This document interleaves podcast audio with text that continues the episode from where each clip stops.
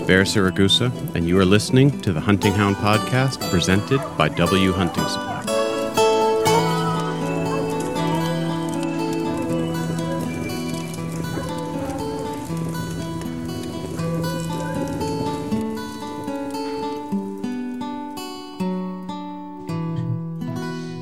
All right, we're sitting up in the uh, mountains of Norway.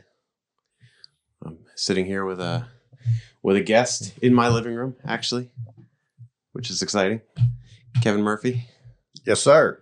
appreciate you coming out. Hey, it's been a trip of a lifetime. That's good. I'm Mhm. glad to hear that. We've had we've had some fun, man. We uh we just got back from from Sweden at Eric Pardelo's place. Unbelievable place. That place is ridiculous. Magnificent. Yeah. Just uh pictures and words cannot describe it. You have to be there You have to to uh, really, truly see uh, the beauty of the place it's located, the craftsmanship that he puts in everything that he builds, um, the uh, dog handling ability that he has. Like I said, you just couldn't write an article, take a picture. I don't even know if you could take a video that would uh, Do it really, justice. yes, Yeah. do it, do it It justice. was- I totally agree. It's an unbelievable place that you know Eric's uh he's a uh, like a wood uh, what would you call it timber framer yes, Um, timber framer. like Yeah. post Art- being traditional artesian, Ar- an artesian. Absolutely, yeah. And uh, boy, that cabin is a work of art. I don't think I saw a single screw in that entire cabin. I think everything was put together either by mortise and tenon or um, using those old, uh, like th- those old rivets that he turned into uh, nails. It was like all iron nails, things like that, that he used for some of the paneling and things like that. It was, a, it was an amazing place, and his dogs are amazing. Oh yes, yeah. Um, um, unbelievable experience Yeah. uh, to go there and visit. Didn't know what I was getting into. Yeah. You said we were going to go uh, to Sweden and do some predator hunting, and um, uh, you had just recently that day when we were here in Norway uh, showed me a shooting house, and I just automatically made the assumption that's where we were going to probably be be working from a, a shooting house. Sure, yeah, yeah. I like the uh, those, yeah, the little uh, that little place with the hole in the wall where you sit over a you sit over a bait. That's a real popular way to hunt foxes over here in Norway. Is you'll put out a bait and then have a motion sensor that plings in this little, you know, ice fishing shack type thing. Stick your head out and shoot the fox off the bait. That's how it's a lot of times how it's done here, but I don't. I never like doing it that way. I would much prefer running them with dogs. I think it's a little bit more sporting and certainly much much more fun. But um, so let, I guess we're getting ahead of ourselves here. How did you How did you get here? How did you come to Norway? Why Why are you here? Well, I think it was last uh, September 2021. Uh, some obscure fan on my uh, Facebook page, Some uh, random dude. yeah, contacted me and said, "Hey, I would like to do uh, a podcast with you sometime." And fortunate for him, I answered him within the, the next two or three days, uh, which I, I don't troll Facebook as much as what I should, uh, but I do check. I will check it and see who's contacted me, and, and if they have a question, I try to do my best to answer it Mm. uh, to help them out. Mhm.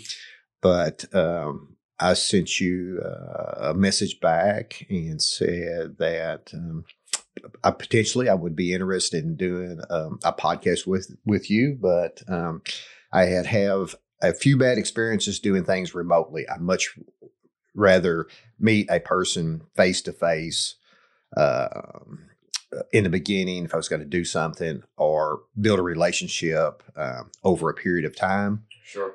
and uh, we eventually had a phone call and within the first five ten minutes or so i could tell that you were a houndsman you knew dogs and it was a, an immediate Yeah, we uh, we we got on like a house on fire pretty much right away talking about these hounds and dogs in general.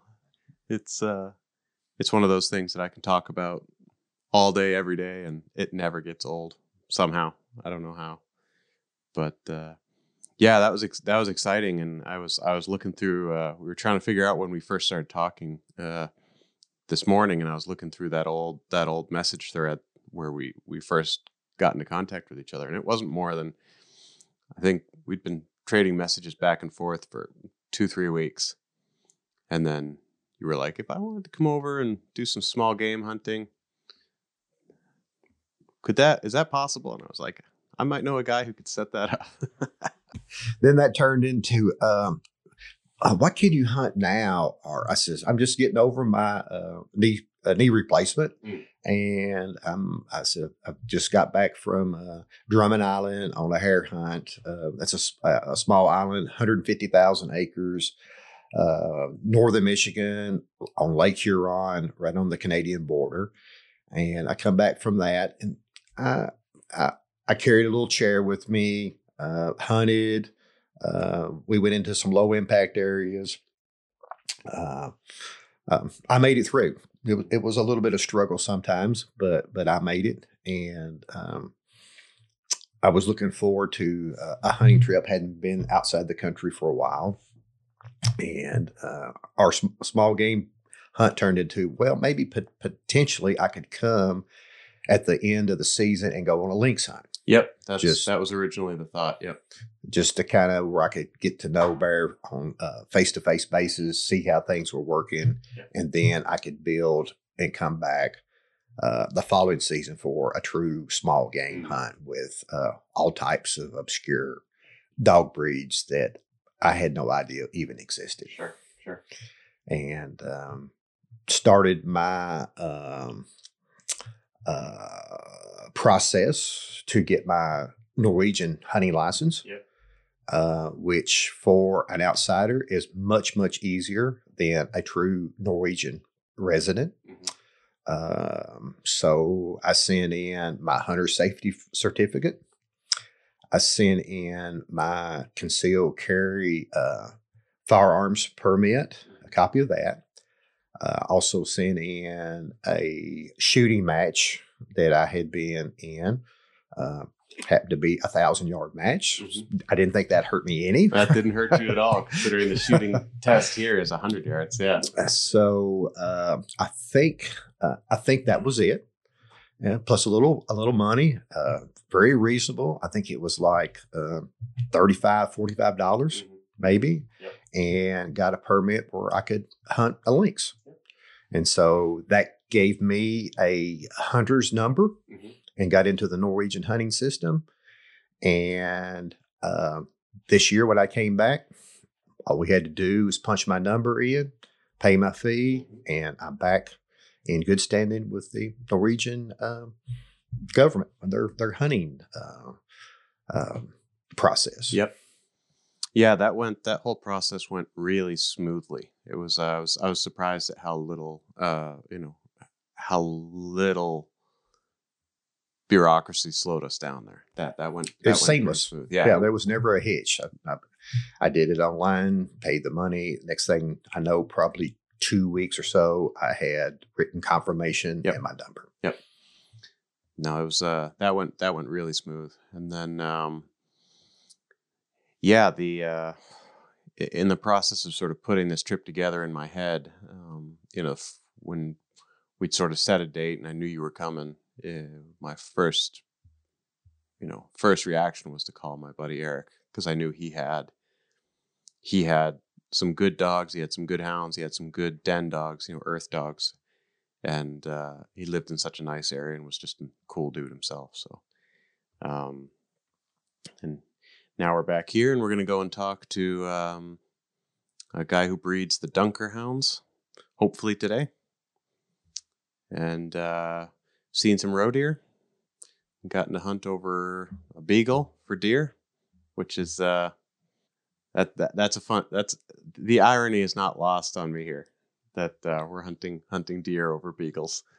Uh, yes, Bear took me out uh, after we got here. We uh, uh, said let's let's go and do a short hunt here, and we'll take my young dog Mike, the beagle, and he says you post up over here. We're going to make a big circle on the mountainside and hopefully uh, run a, a deer towards you uh, that most likely will come out at this little drain location or on up the mountain path um, 35 yards away or so. And so um, I'm standing out there. When I come to a place, it takes me a while to get a feel, to get ingrained. The longer that I'm at a location, I have found of the uh, places I've been Nicaragua, Costa Rica, South Africa, Mongolia, the stronger I get, Yeah. the more at ease Yeah. I feel. It Sure. takes me a warming up period um, to get really acclimated to this, the uh, events that are happening, the action, the culture, all that. So the first day, it's like, okay, I'm standing out here. Um, I chose not to bring a firearm over here. Mhm. Uh, there is a process of application, serial numbers, all that. Traveling with a firearm is um, a hassle. Mm. Uh, even in the states, I have been held up uh, on two or three hunting trips because of firearm issue. Checking them in, checking them out, uh, baggage Yeah. whatsoever. So I just asked, said, "Hey, I'll just not not pack one." Mm. So um, I'm sitting there with uh, a double barrel shotgun, posted up, waiting for a beagle to run a deer over the top of me. Something that's truly against my nature Uh, is to have a beagle push a deer in front of me where I could shoot it with a shotgun. right. So uh, I look up 35 yards away and there's this roe deer looking at me. My first roe deer face to face in my life. And It is like, oh shit. so I'm trying to get my brain in order, bring the gun up. The deer, instead of going full, keep on across the road, it decides to turn backwards, which I find very, um, you know, after thinking about that, that was very unusual for that deer to turn around instead of just go on Yeah. on the thing, but it, it turned around and uh, I missed the shot. And uh, it was just like, it's still in my process. You know, it's, it probably means uh, as much to my memory as missing the deer as if I would have got it. Yeah. You know, that's, there's certain misses in my lifetime that I've done. I still remember two sage grouse that I missed that were uh, neck and neck flying, that it should have been a shot where I killed two Right. after thinking about it. But after being up for like 36 hours from Kentucky to Wyoming Yeah. and turning a bird dog loose with uh, my Garmin uh, with no battery life, but just a flicker left in it was a bad decision on my part. and I paid for it with a, a miss of two sage grouse flying side to side. Right. Sage grouse has a season of about eight days in Oh. Wyoming. Yeah. Yeah. yeah. So, but it's very vivid. Yeah, no, it's uh, that was a, that was a fun experience because you know I've been, you know, Mike's just a little guy. He's only seven months old, and it was fun to uh, fun to see him. You know, been spending a lot of time out there with him. He's had some good roe deer races, and but it, it's been real sort of inconsistent. Some days he's a hunting dog, and other days he's a puppy chasing butterflies and chewing on sticks and things like that. So it was it was a lot of fun to have you know, it was a luxury for me because you know normally I'm walking with him with a gun, and then there's very little chance that we're going to have a deer, you know, circle back. As you say, I mean, once he's if he's off in front of me somewhere, it's rare that that deer is going to then turn around and go back towards the dog or back towards me. So it was really cool for me to have somebody that I could put out and, you know, because I know where they. I- I've run enough of them so that I, I have a, I have a good guess of where they're going to pop out, and um, I tried to place you between two places where they pop out fairly frequently within about s- 70, 80 yards of each other and w- was kind of hoping that if I put you in the middle that something would present itself and, you know, just uh, sort of the proof. It, it was fun just as a proof of concept. It actually worked out the way that it did.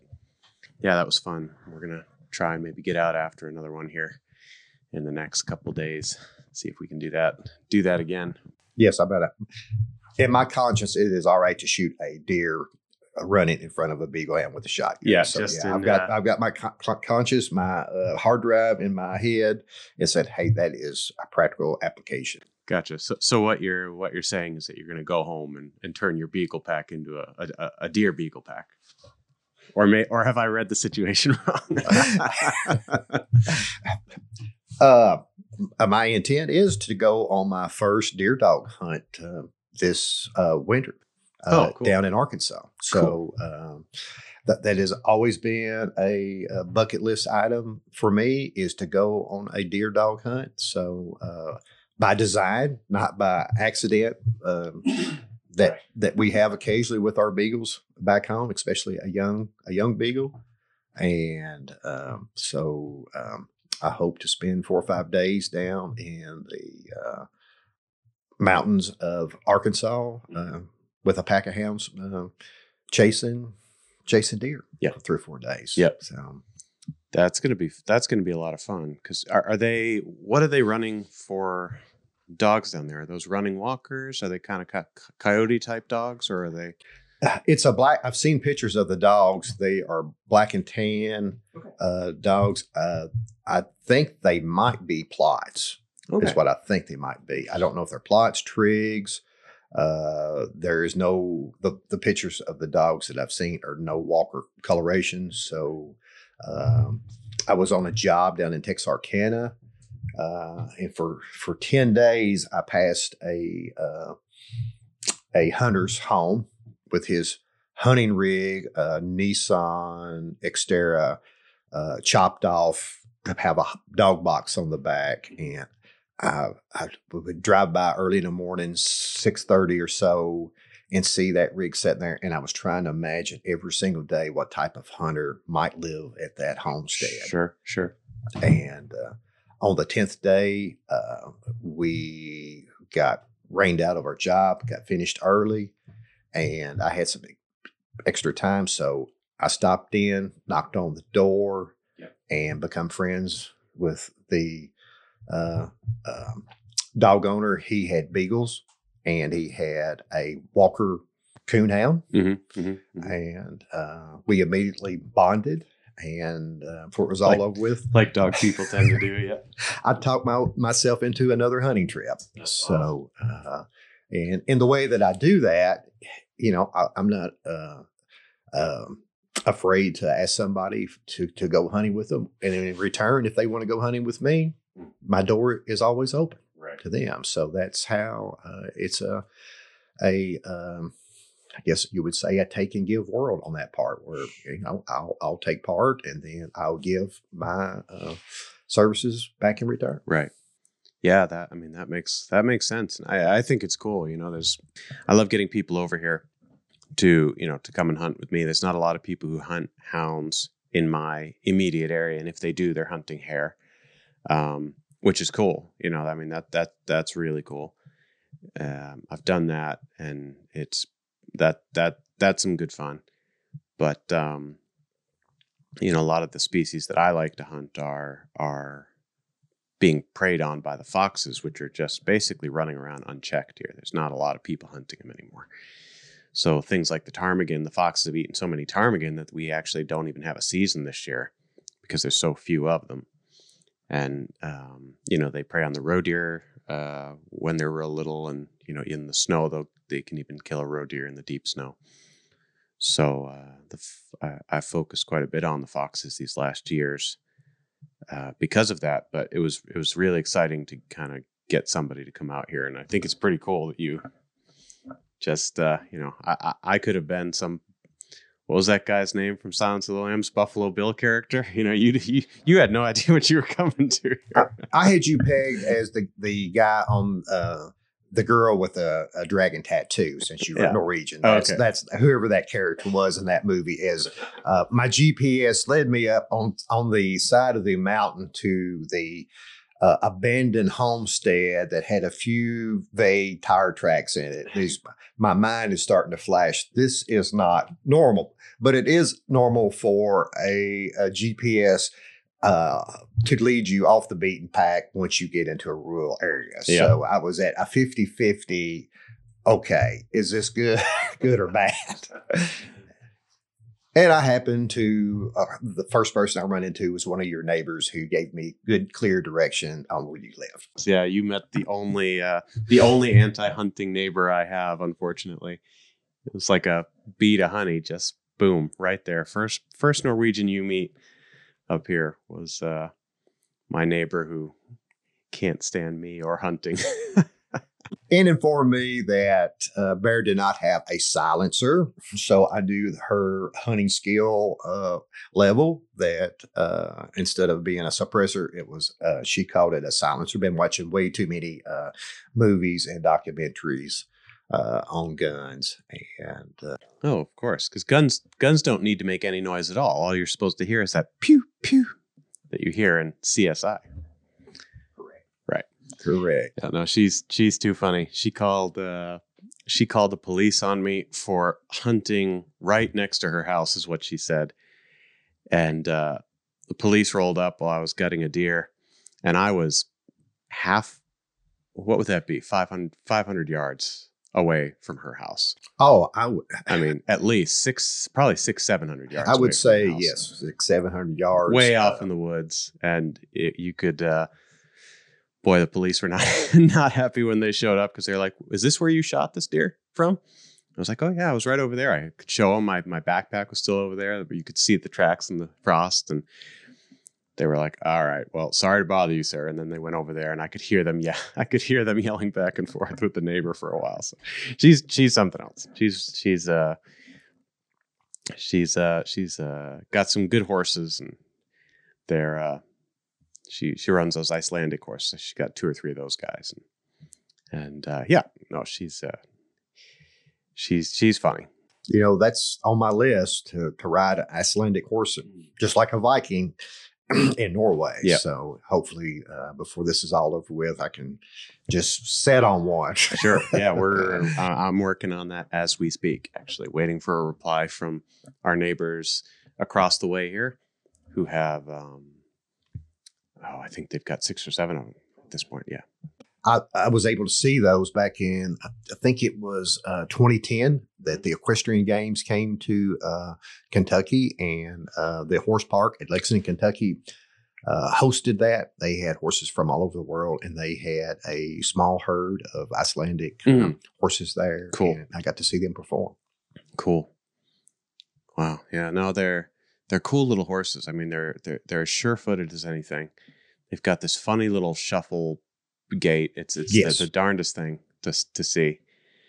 You know, if you you see pictures of them and they just look like they're flying, they just look like they're just going all out, and then you'll actually pass you doing that gait, and you know they're they're moving their legs awful fast, but they're not getting very they're not getting anywhere too quickly. They're uh, they're they're they're pretty pretty slow, but they're cool, cool, cool animals. Um, so yeah, we're gonna try and make that happen in the next day or so here. Yeah, I'd like to ride one of those little shaggy creatures. Yeah, they're fu- they're funny and they're they're such they're such personality. They're kind of like the beagle of the horse world. They're little, ton of personality. They're, and yeah, just tougher than anything. Yeah, they're they're, they're pretty cool. This is a tough country. Uh, I asked Bear last night. I says, everyone I see here is long and lanky and out walking uh, doing something physical. I mean, I see I'm just I'm overwhelmed at the amount of people, and they just may be on the side of the road, and you can kind of tell they're doing a chore. They've got uh, a package in their hands or something, and they're walking, and it is something you don't see in the U.S. Yeah. People out and about, just everywhere, and uh, yeah, it's it's uh, truly amazing. And then hunting with Eric uh, it was unbelievable. He's a long, lanky character, oh and trying to keep up with him. Uh, we were we were walking out of camp one night. We would get up early in the morning and hunt, come back in, uh, eat a little lunch, take a nap, and then go back out at night. It was it was a pretty good grind of hunting. I enjoyed it immensely. Mm. But as we were walking out one night, uh, Bear, you were telling me about said, "Hey, if you remember that story about that that frontiersman that the Indians caught and they were going to have fun with him and have the game. And they gave him like a head start mm-hmm. uh, of so so much length or time or whatever. And the Indians soon realized that they had messed up. Yeah. that this frontiersman was very cagey and could run like the wind. And they had to break their promise on how how much of a head start they gave him and took and took off and he eventually escaped from them. So Eric is of that caliber. If uh, he was captured, you would not want to give him much of a head start because he would he would leave you in the dust. I, think you'd probably want to uh you- you'd probably want to cripple him up a little bit, even without a head start. I think he'd get away from you. Yeah. No, he's uh that guy's got 10, 10 foot strides and his dogs are the exact same way. He and his I mean it's it's you know, they say that dogs and their owner can resemble each other after a while. Those dogs are real similar to Eric. Yes, Long, lanky, cover a lot of ground with each stride. super athletes. Uh, but he's got the hodgepodge of the dogs. Uh, he has the Den Terrier, which is gritty and cunning. Yeah. And able to get in places that unbelievable. Unbelievable. So Yeah. much like the owner. Yeah. Oh, absolutely. Yeah, and the the terriers are funny. Those they're such cool little dogs, and they're just so much personality, and so gritty. I mean, re- really ridiculously gritty. So we had, you know, we started the morning uh, on that first day, and within ten minutes, really, it must have been within ten minutes of when he dropped us on the road uh, to to find a good place along these these game paths.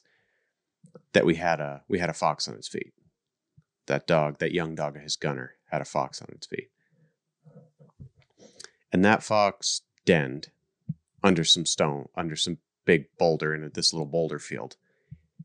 And he sent those den dog, or one of those den dogs, tiny, little black, little black female camp. I think she weighs 10 pounds, teeny tiny. And she just went right in there. And, you know, I, I've seen den dogs work. I didn't I've not seen a real good den dog work a fox, apparently, because this was something totally different. She went in there and just all hell broke loose. It was that was cool. But she's uh this is something that I learned. I just thought a, a, a, a earth dog that some people call den terriers, whatever.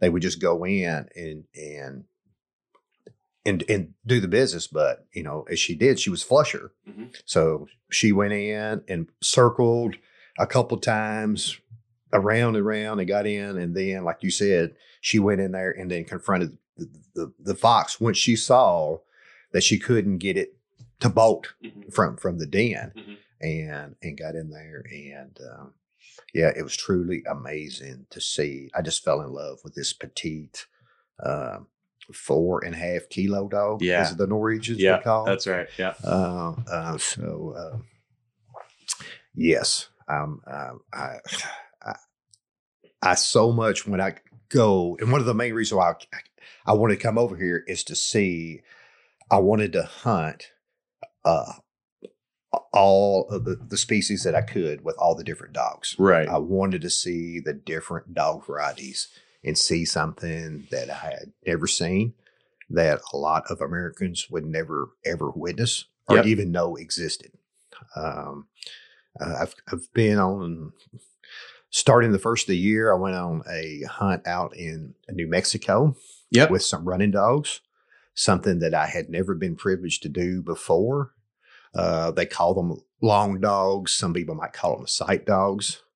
Uh, Salukis, Mhm. uh, greyhounds, um, some um other uh, wolfhound, different breeds bred into them. Never, ever will I look at a greyhound or a Saluki on a leash in town and not realize now that they are just one generation of being out in the open desert running a jackrabbit at Right. 40 plus miles per It's hour. unbelievable. Yes, Yeah. yes, it is uh, just just something that um, was truly magnificent. Immediately got into my blood.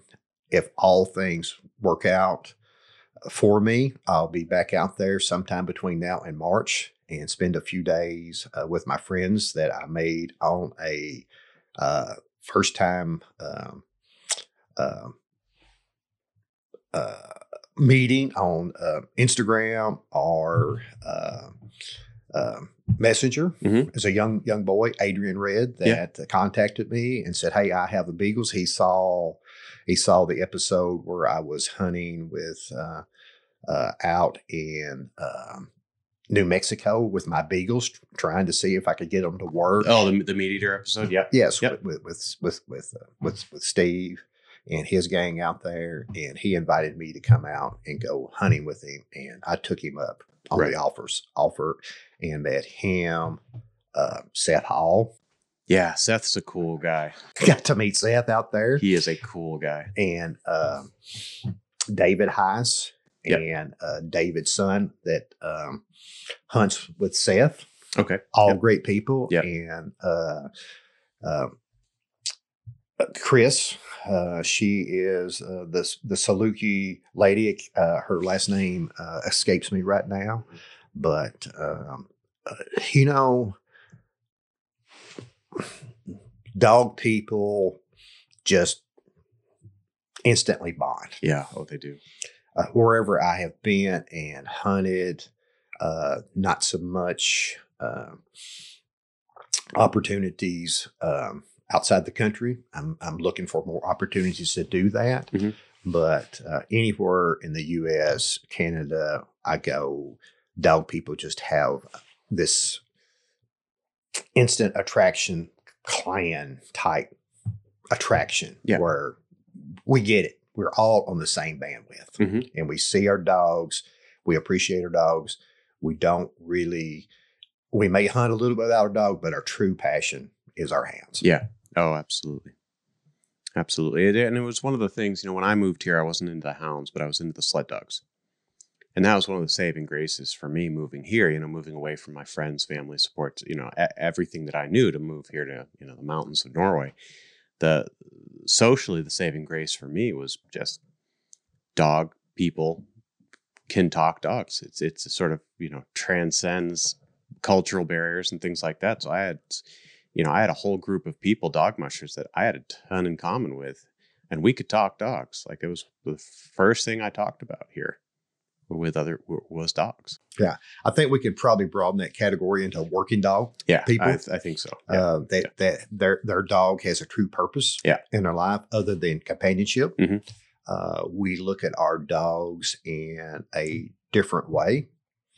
Uh, their the dog life is fulfilled um, um, in a different way because they have a mission, hmm what they were truly made to do, Absolutely. a function in life, and um, those dogs, to me, um their life is just so much better by doing that, hmm giving them a purpose. Yep. Yep. No, I, I totally agree.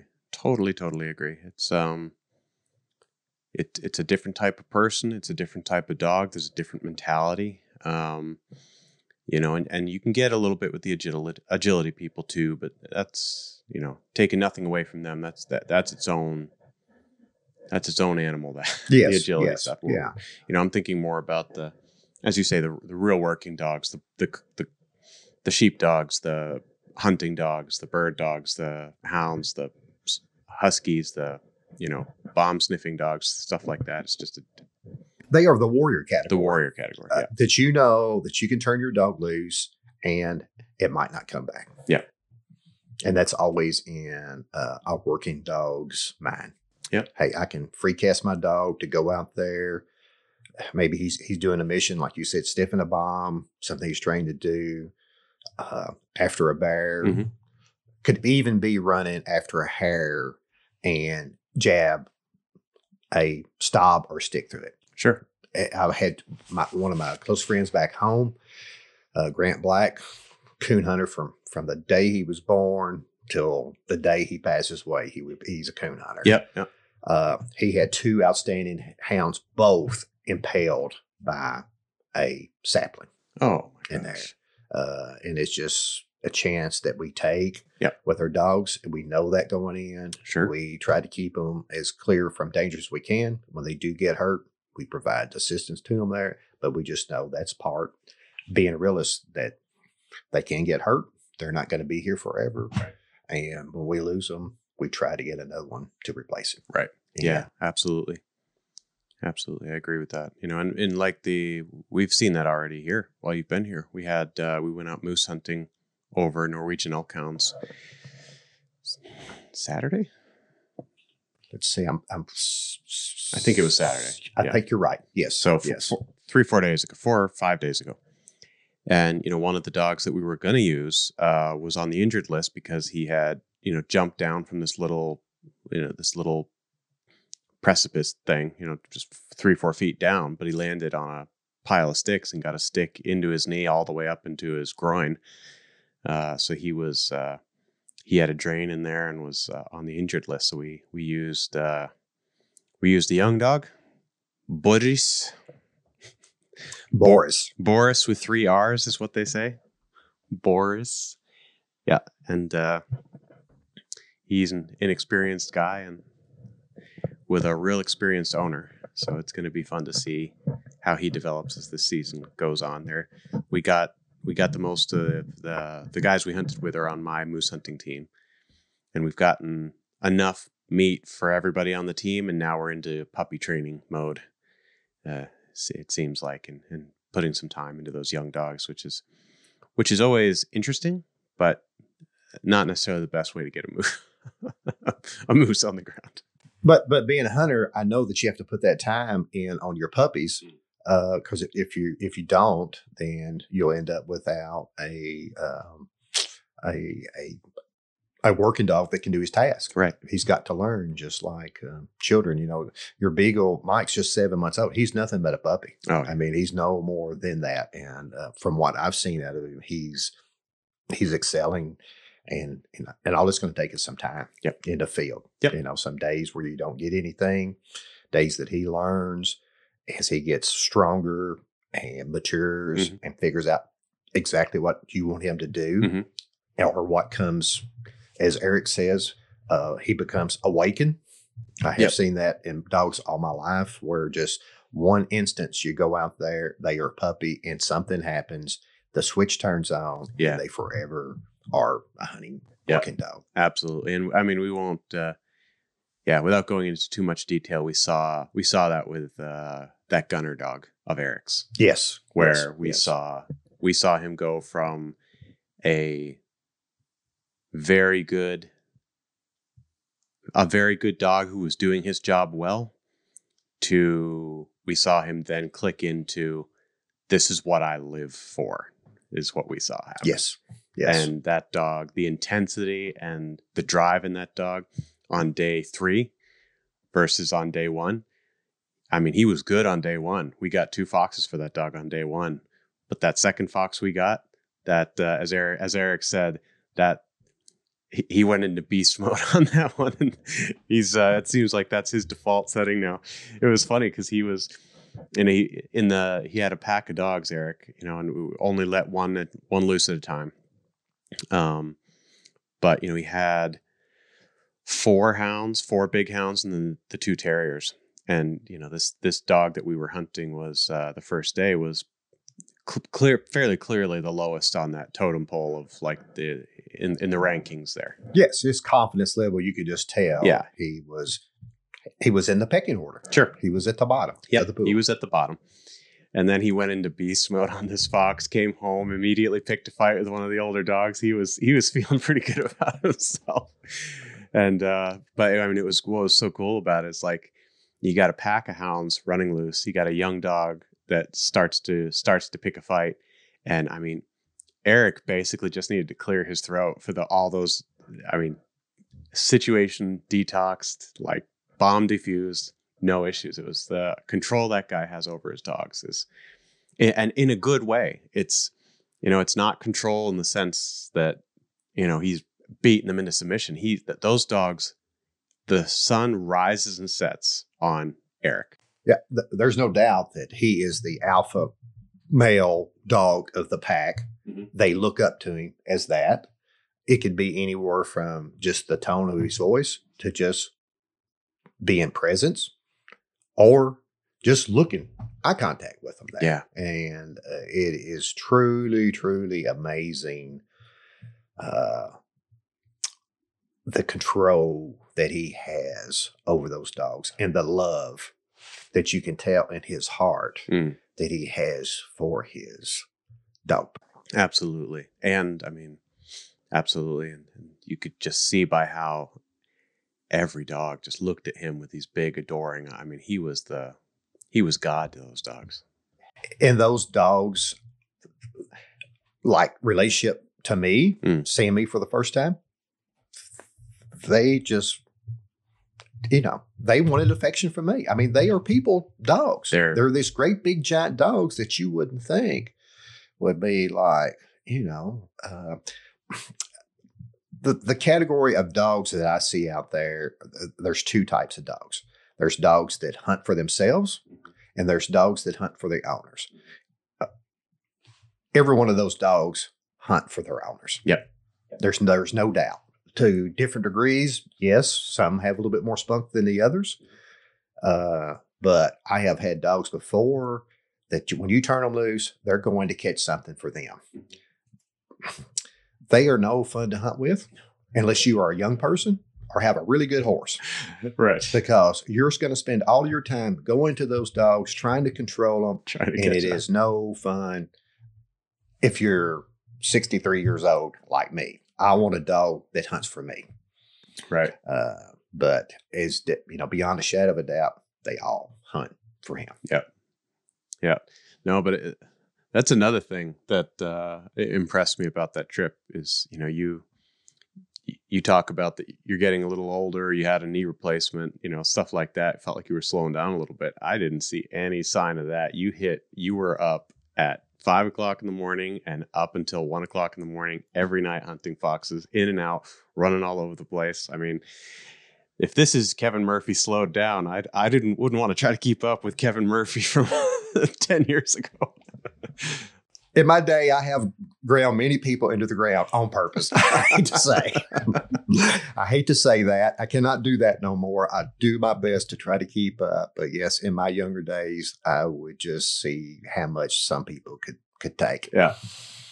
and uh, there, I remember there was I was uh, uh, grouse hunting up in the UP. Uh, I think it was Ottawa uh, National Forest, and there was uh, a, a older grouse hunter there, Harold Banks. He's from up around Eastern Kentucky, raises some excellent uh, bird dogs, and um, I probably back then I was I, I guess I was like fifty two. I think I had just retired, and we went out on a hunt and started that morning nine o'clock. Probably didn't come in to like five that afternoon. Sure. Saw some excellent bird dog work. We probably got up 45, 50 grouse, the Yeah. most I've ever seen in my lifetime right there. Wow. wow. But but that night in camp, Harold looked like death warmed over, but he made every single step. And it, I, there's no way I could do that, Right. what, what he did. And he was probably like, probably about 63 Yeah. at that time, just Wow. super tough. And that's another thing that that I see about the houndsmen. They're tough. They're tough. They're tough. They follow their dogs, and they're as tough as as their dogs. Yeah. I mean, it was it was that last fox we got went down into this big pile of boulders, and you know it was ten o'clock at night. Probably we'd been going hard for a couple of days, and uh, you know Eric just he just starts tossing boulders like some you know mythical giant. Digs like a his way- on the on the Yeah. side of a mountain. Right on the side of a mountain, a Viking. He digs his way all the way down through this big pile of boulders. And in the end, he's like, Here, grab my feet. And he just like dives down in there. And I've got a hold of his feet. His feet are sticking up in the air. he says, All right, pull. And I pull him, you know, I start pulling him out. He comes out with his fox. Unbelievable. Unbelievable. They're, uh, yeah, houndsmen are tough, man. Yeah. You know, the it's just the ability to it's the ability to grind and you know part part of it too. I think is that I should let- put it put it this way: not all houndsmen are tough, but the good ones are tough Yes, yes. because you know if you're expecting grit and you know drive from your dogs and you don't have it yourself unless you've got one of those dogs like you talked about that hunts for itself your dogs are not going to have grit and intensity they're gonna be soft. Yep. And uh, yeah, no, that was that was a lot of fun. That was that was a lot of fun, man. That was like I kept saying it to him. You're gonna get me in trouble here because I'm having too much fun. This this is gonna negatively affect my marriage when I come home two weeks from now with a terrier puppy and a couple more hounds.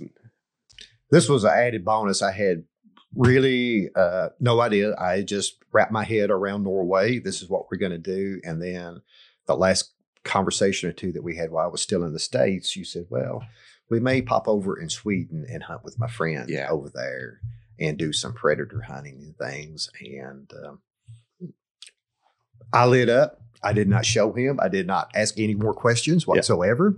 Uh, I feel when I go on adventure, there's a there's a lot to to adventure. If I just don't know what's going on, I'm the type of guy that really wants to know what's going on all the time. But it's just better just I go with the flow. Yeah. With what happens happens, and uh, that was um, as I told uh, Bear says, man, this is at the same level as my trip to South Africa. right. I said, because I'm hunting with dogs. Uh, the only time I got to do any hunting uh, with dogs in South Africa, I my intentions was to go on a bird hunt down there with some dogs, but it didn't work out. Mhm. Um, one day, sh- I shot a wildebeest uh, and crippled it. Later on, what we found is had bullet failure. If you go to Africa, here's a pro tip that from the guides directly uh, do not bring soft bullets to uh, Africa. Make sure you have something similar to a uh, Swift A frame or a Nosler type bullet um, that will hold up to the big boned animals of South Africa that have a hundred times the adrenaline of a white-tailed deer. Mm-hmm. So I had made a shot. and that's that's literal. That's just not something you're saying. They have a hundred times the adrenaline of white-tailed deer. yes, yes, that's amazing. Yeah. But uh, I made a good shot on a wildebeest, knocked it down. The guide gave me a high five. Next thing we know, the wildebeest is up and going. Um, to make a long sh- story short, he called in a uh, a German short-haired pointer, a GSP tracking dog. After some time, we turned it loose. The tracking dog got the wildebeest up. I made a very quick shot on it even before the guide could get the safety shot off and brought the wildebeest down. And uh, other than that, um, hunting fox over hounds, special hounds, um, specially bred to hunt fox and endure uh, the environment of uh, predators and the conditions of Sweden Yeah. uh, just spectacular, majestic looking dogs. I still cannot get them out of my mind to see how those dogs. I've been around a lot of hounds in the states, but these compare to none of those hounds to any degree Yeah, whatsoever. It's. I mean, they're they're almost like mu- mutants. It, it's like comparing Arnold Schwarzenegger in his prime to a normal human being. I mean, it's it's just like the physique on those dogs is ridiculous. yes, yeah. If you could take Arnold and cross it with a marathon runner, Right. have the strength of Arnold with the legs of a marathon runner. Right, That's what right. those dogs are. Yeah, I mean, these were like the Michael Phelps of the dog world. They were just like, you know, uh, just ridiculous. Um, yeah, such such cool dogs. I've I've uh, a couple of times have been real close to getting getting a dog from Eric, and uh, at some point it's going to work out here uh, with some pups. Uh, he has a special name for them, right? That he calls his dogs. His dogs, correct? yeah, he's he calls them Hool hounds, and Hool is where he lives, and uh, the hound, you know, he, so he combined the Hool hounds, and then he the kennel motto is Hool hounds are high yield. And I've witnessed that. Yeah. for sure. They're high yield. so yeah, no, he that was that was a lot of fun. That was a lot of fun. And we went up and talked to before we left uh, for Sweden. We went up and talked to a um, the hunting the national hunting organization here. Uh, they have a lot of local clubs, and the local club that I'm affiliated with, they had an introduction hunt where they'll get new hunters who have never done a, a particular type of hunting and get them out and show them how to do it, do some instructional stuff. and they had an instruction hunt, an introduction hunt for small game uh, for last weekend. So on Friday night, Kevin and I drove up to the mountains and ate dinner with them. And uh, Kevin got to talk a little bit about uh, small game hunting and his passion for that to them, which they they appreciated a bunch. They're you know typical Norwegians, kind of quiet. You got to eat that uh, sour cream porridge, which I was real uncertain whether you're going to like or not. yes, before I even put it in my mouth, Bear had, had talked me into, hey, this is not going to be to your taste. And I am a foodie. I have um, love when I go hunting. I love and I want to eat where the locals eat, what the local food is. I don't care anything. Not that I won't go out to some fancy, well known spot just to try it, but if I had the choice, I would rather just go to any what the local regular table fare is. Mm-hmm. And um, yes, that porridge, I, I couldn't imagine. I was trying to say, you told me, I think it was uh, sour cream base. Is that yep, correct? That, that's exactly. I mean, that's mainly what it is. It's sour cream uh, cooked down. I put it in my mouth and tasted it. Uh, they had sugar and cinnamon there and butter. And somebody said, Do you want to do that? And I am a sugar, cinnamon, butter junkie. I said, No, I, I, let me have this first first taste yep. uh, uh, portion on its own. Yep. And immediately when I took a bite of it, it was like this batter sauce, smooth and silky, like something I had never had in my mouth. But then it did, it tasted reminded me of something. And finally, like you said, it's well like Alfredo sauce. Yeah. I said yes. If it had some some some macaroni here right now, pasta of some type, and just a little bit of any type of, of cheese with flavor in it. Yeah, to cheddar, put in parmesan, there. something yeah, like it, that. Yep, it, yep. anything. It would immediately bond it in there. Yep. So um, I ate the porridge, the the uh, he- Flatbread. yeah, the flatbread that he tried to tell me. I said, man, all this is is a Pringles without any salt on it. Yeah, it's it's uh, what they used to do is they used to make like stacks of it. And it was literally like they'd stack it like firewood. They'd make these great big sheets of like potato uh, batter. Um, you know, because potato was a high yield crop here, and they would uh, they would bake them like in the on top of the stove, just like you know, pour it on top of the stove and and bake these you know what they call uh, f- flatbrød or flatbread. like a cracker, Right. Like a cracker. out of it. Basically, this Yeah. you know f- like, and they were huge sheets of them. They would they would make these like four by four sheets of cracker and stack them in the back of the house, and that's what they would you know a lot of times that would that's what they would eat for for bread. It would go with soups and things like that. So you got served you got served the traditional Norwegian sour cream porridge with the traditional Norwegian potato flatbread Pringle with no salt, and then the uh, the uh, so which is like um, uh, yeah, like a hard, hard salami type, t- similar to real similar to salami pepperoni, like a hard a hard salami type sausage with um, I think what we had was was red deer, moose, and reindeer, different sausages Yes, that's what served they together with it, which is, I mean, that's as traditional a Norwegian meal as you can possibly have. And we had, uh, was it uh, lingberry jelly or Yeah, yeah. uh, that too. Uh, and that was not a new one for me, folks. Um, one of my friends that has been to Czechoslovakia a couple times for a Christmas present, um, Zach Zach Hines, uh, him and his wife Dawn sent me a care package right around Christmas time, and it had some lingberry uh, jam from Czechoslovakia. Is that in right? So Yep. I've got I've got a, a small portion of that left at home in uh, my refrigerator. Yeah, because that was the first thing that Eric did when we got there. Is he served us? Uh, he showed us how to make on a campfire. I cannot remember what he called it. Uh, the name escapes me. It names uh, escapes me as well, but it was like it was it was cubed bacon first that you cooked on a on a cast iron pan on this long stick. So you this little you know sort of tea soup bowl size cast iron pan that on this with this great big long handle that you would stick over the fire. And we cooked up cube bacon in that first, and then just right on top of the cube bacon with all the you know all the all the fat and stuff, all you know all the grease that you rendered out of it. He poured like flour based pancake batter.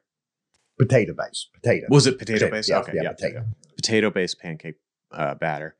And once you flipped that, he put that brown cheese, that rendered down caramelized uh, goat and um, goat and cow milk cheese, on top of that, and then uh, liberally added that lingberry jam.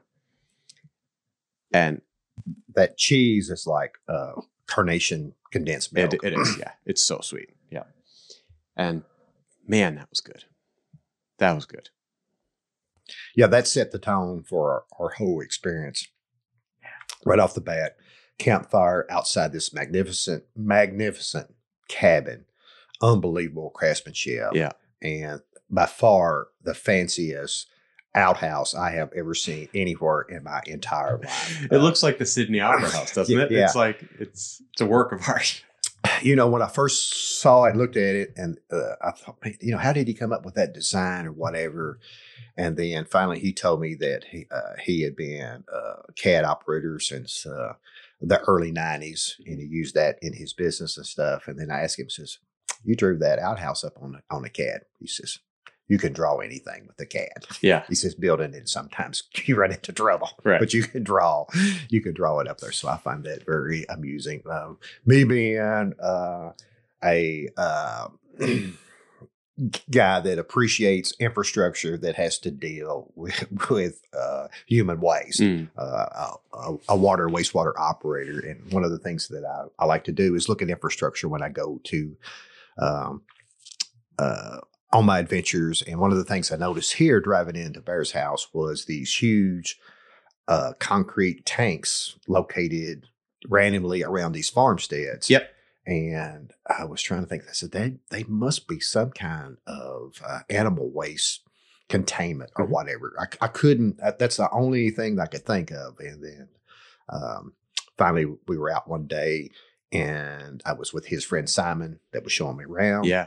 And we walked by one and then simon explained to me how they worked and how um, farmsteads were regulated here with the amount of animals they could have and they would have to have so many tanks to accommodate them Yep. for their for their herd on Yep. their farms So they'll they'll take all the manure and they'll put it into those tanks and mix it with water and and make like a slurry that they then spray out over the fields uh, multiple times a year to fertilize the field. That's how they do the fertilization here. Is is this uh, yeah manure slurry, which stinks to high heaven, but it works works great. Yeah. but yeah, you had an unusual experience because that first day that you were here, I still had an, uh, one more day of work before I, I was able to take off for a little bit, and um, so you went out with my with my buddy Simon from Australia. He lives in Norway, married to a Norwegian, but he's from Australia. You guys had an unusual experience. oh yes we did Yeah.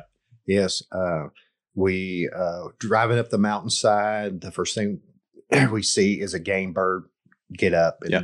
simon says yeah so expect to see some more up here uh, we park the car some distance away from the location that we're going uh, very gently just ease the door shut that's one thing that folks when you're out about the outdoors just try to get in the habit of when you shut the door just easy nice uh, the door slamming thing is a true giveaway to critters that know people are present. So uh, just try to get yourself in a habit to do that, of doing that, uh, and you, I think you'll see a, a little bit more wildlife. Yep. But we eased the door shut and eased up through there, uh, jumped a couple more birds out of the top of a tree. Took straight across the field. We were trying to go to a mountaintop to see what kind of game sign that we possibly might see up there. Uh, and we come walking across, and here's a young bull moose laying on the ground um, in pristine shape as far as muscle content. Everything looks okay on it. Uh, we see no sign of injuries, bullet holes. The birds had just got to it and had started pecking on its eyes.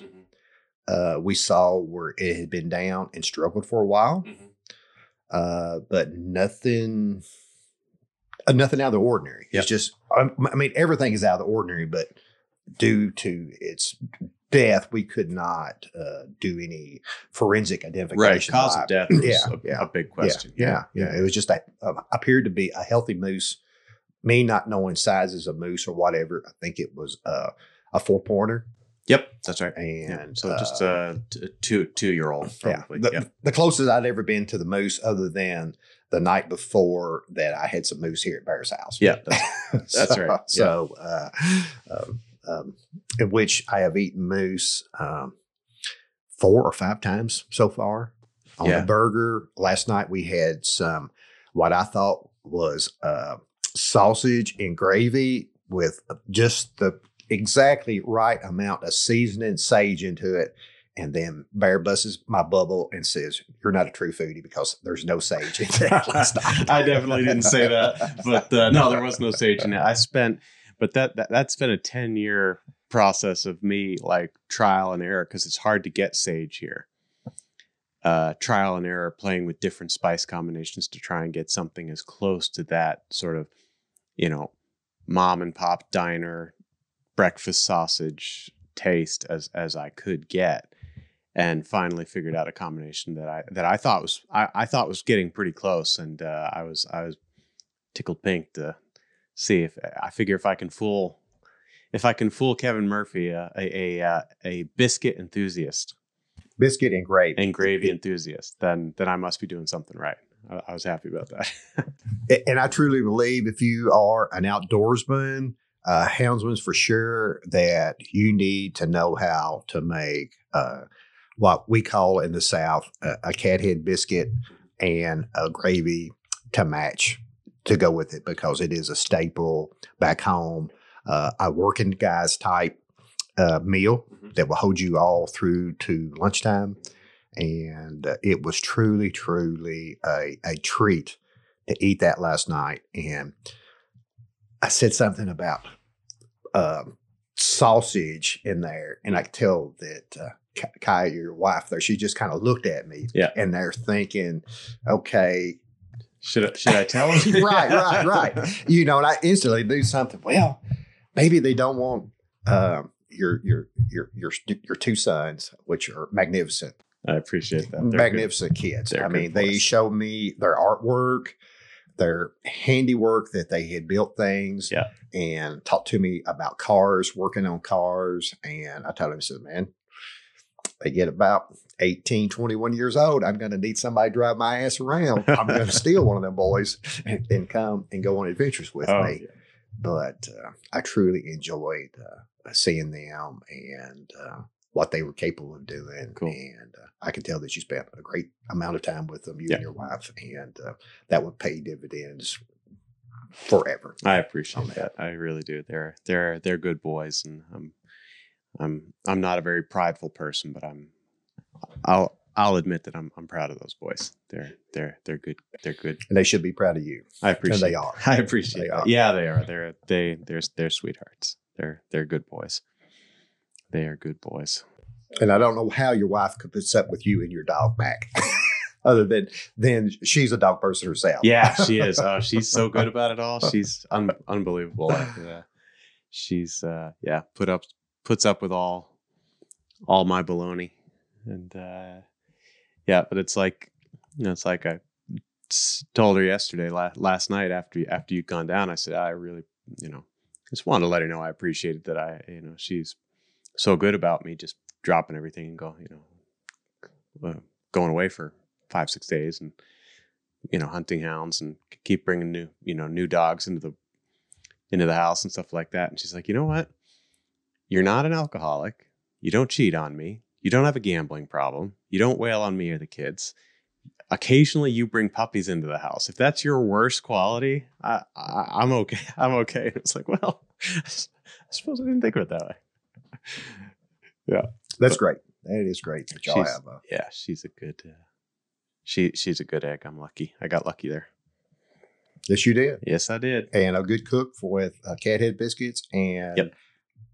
uh, moose sausage gravy. Yeah, she uh, that was something she wanted to be good at, and when I finally figured out that uh, figured out that recipe for the for the sausage, um, she's just not looked back for a second. It's been uh, it's, it's just gone. Uh, yeah, makes that not infrequently. At least you know a couple times a month we'll have biscuits and gravy, and it's one of my one of my all time favorite meals. Absolutely one of my all time favorite meals. But yeah, to get to get back to the moose thing, so we when I got home from work, you guys told me about that, so I called the local uh, game warden because that moose died on our like my hunting in in my hunting terrain, and um, which was you know fine, but I, I, just wanted to let him know that there was a moose down and that it wasn't us that had that had done anything. Like we didn't know what was what was going on. Um, so he asked if we could come up and show him where it was. So Kevin and I drove back up there, and uh, Kevin showed us where where it was. And he called in some forensic guys, some uh, like wildlife forensic uh, investigators, which I thought was uh, I didn't even know Norway had. And uh, they opened it up and found a bunch of hemorrhaging on the one side and a bunch of broken ribs and some ruptured things on the inside, but no out like on the outside, no ca- immediate cause of death. Um, so they started to call around to the to the local communities and went farther and farther out. And about ten miles from where that moose finally died, they found out that was it two days earlier? Two, I think he I said think so. two days yes. earlier, uh, somebody had hit a four point bull moose with their truck, and it had jumped up and run off seemingly uninjured, according to the guy who hit it. And his truck wasn't all that banged up, so they just assumed that he just kind of, you know, bumped it a little bit and that it had gone off, but he had actually done quite a bit of damage. But that moose ran all the way from the valley bottom, like, you know, a thousand, over a thousand feet of elevation gain, all the way up to the top of the mountains, about 10 miles before it expired, which is unbelievable. I mean, just unbelievably tough animals.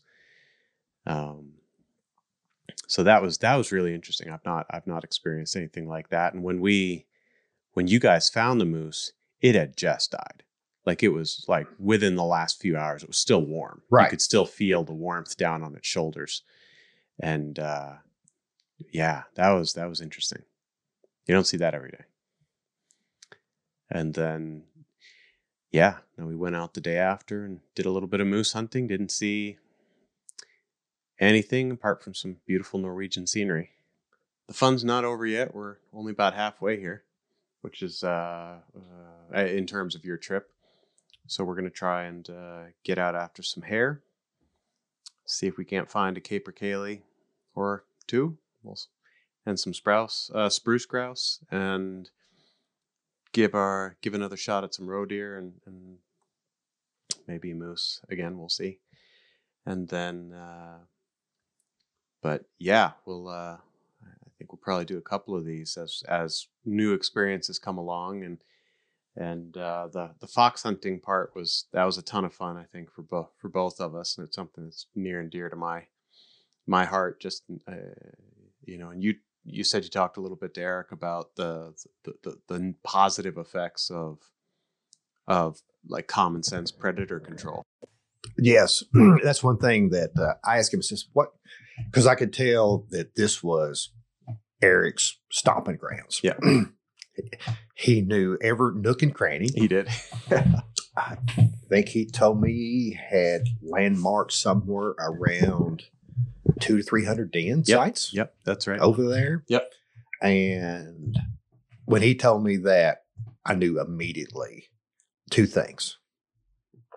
He was proud that he had located those den sites, and that he was a true outdoorsman, houndsman that knew his territory much better than probably anybody around to have located that many dead sites. Yeah.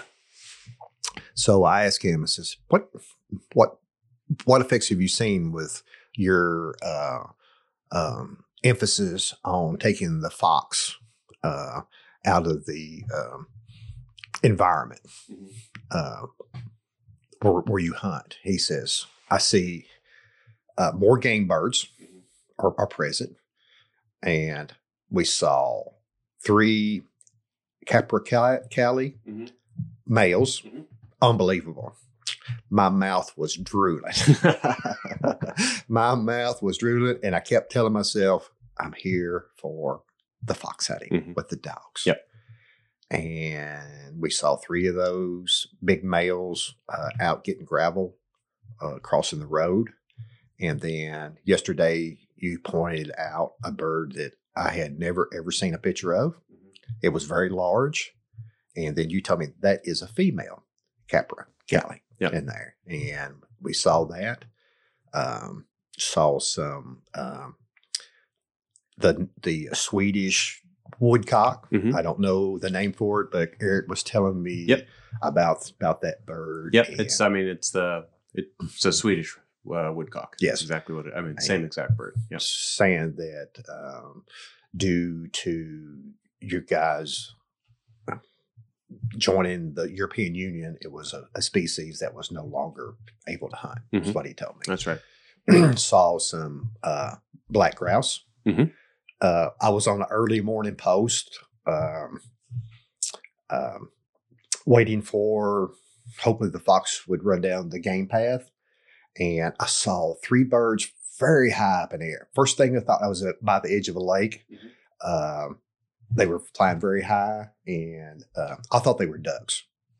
But then I got to look at their shape and how they were flying, and they I asked Eric, said, "Yeah, those were black grouse. Evidently, the dogs had jumped them up or something on the next ridge over." Right. Yep. come yep. over. Yep. Yep. So, um, like I said, I witnessed the game birds in the area um, being prevalent. We saw one uh, northern um, hare.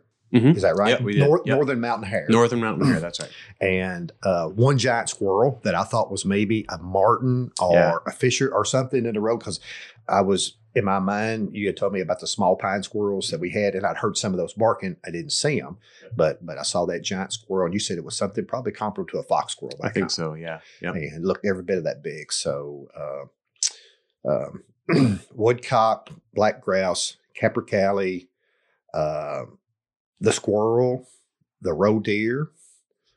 Um, You saw some golden eagles Some- fly up yeah, some golden Uh, eagles. off Uh, of uh, off of some moose bones. yeah. So, and the little songbird.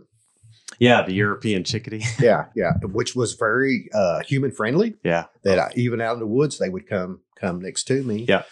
and um, that's what I love about hunting a- and visiting places to see species uh, that uh, some are directly related to uh, animals that we have back home, Mhm. and then so some so far away that it doesn't even compare. It's hard. It's hard to.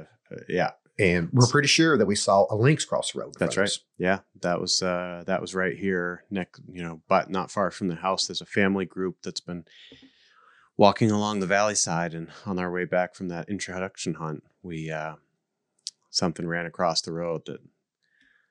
If I'd been in Maine, I wouldn't have hesitated to say that was a bobcat, but it was a little smaller than a lynx. But there's a family group, so there's a mom with kittens walking around over here. So I'm, I'm thinking we saw one of the kittens. Uh, Yes, I agree with you. yeah, yeah, go running across the road, which that is- was that was most likely a, a, a small lynx. Yeah, which I mean, I, we've got him on the cam- on a on a camera the day afterwards, within you know a mile of there. So I'm I'm, I'm sure that that's I'm sure that that's what it was. But yeah, really, really, that was exciting. I mean, people go. I know people who've lived here their whole lives that have never seen one. Uh, the ravens we see and the uh, magpies. Yep, magpies, bunches of those. So that, uh, but like I said, I'm well aware. I mean, I that's what makes me tick is Yep. to see all these animals that I can't even hunt. Yeah. you know, to see those, and be able to identify them, to know their habitat, their sound, Right. whatever, and um, their presence. in Yep. the outdoors. Yeah. Oh, it it doesn't get any better. It really doesn't get any better, and we're only halfway. So we'll. uh I think maybe we'll do a couple more of these. Uh, talk about our our adventures as we as we have them, and. uh But I yeah I appreciate you. I appreciate you being here. I, I think it's cool you took the chance to come out and sl- smash around in the forests of Norway and Sweden, and I think uh, there's more fun to be had. So let's. uh take off the podcast stuff and go and see what we can find for fun. Yes, All right. I would bet on you anytime, Bear. I appreciate that, Kevin. All right, my friend. we'll uh, we'll do another update here in a few days. Looking forward to it. All right.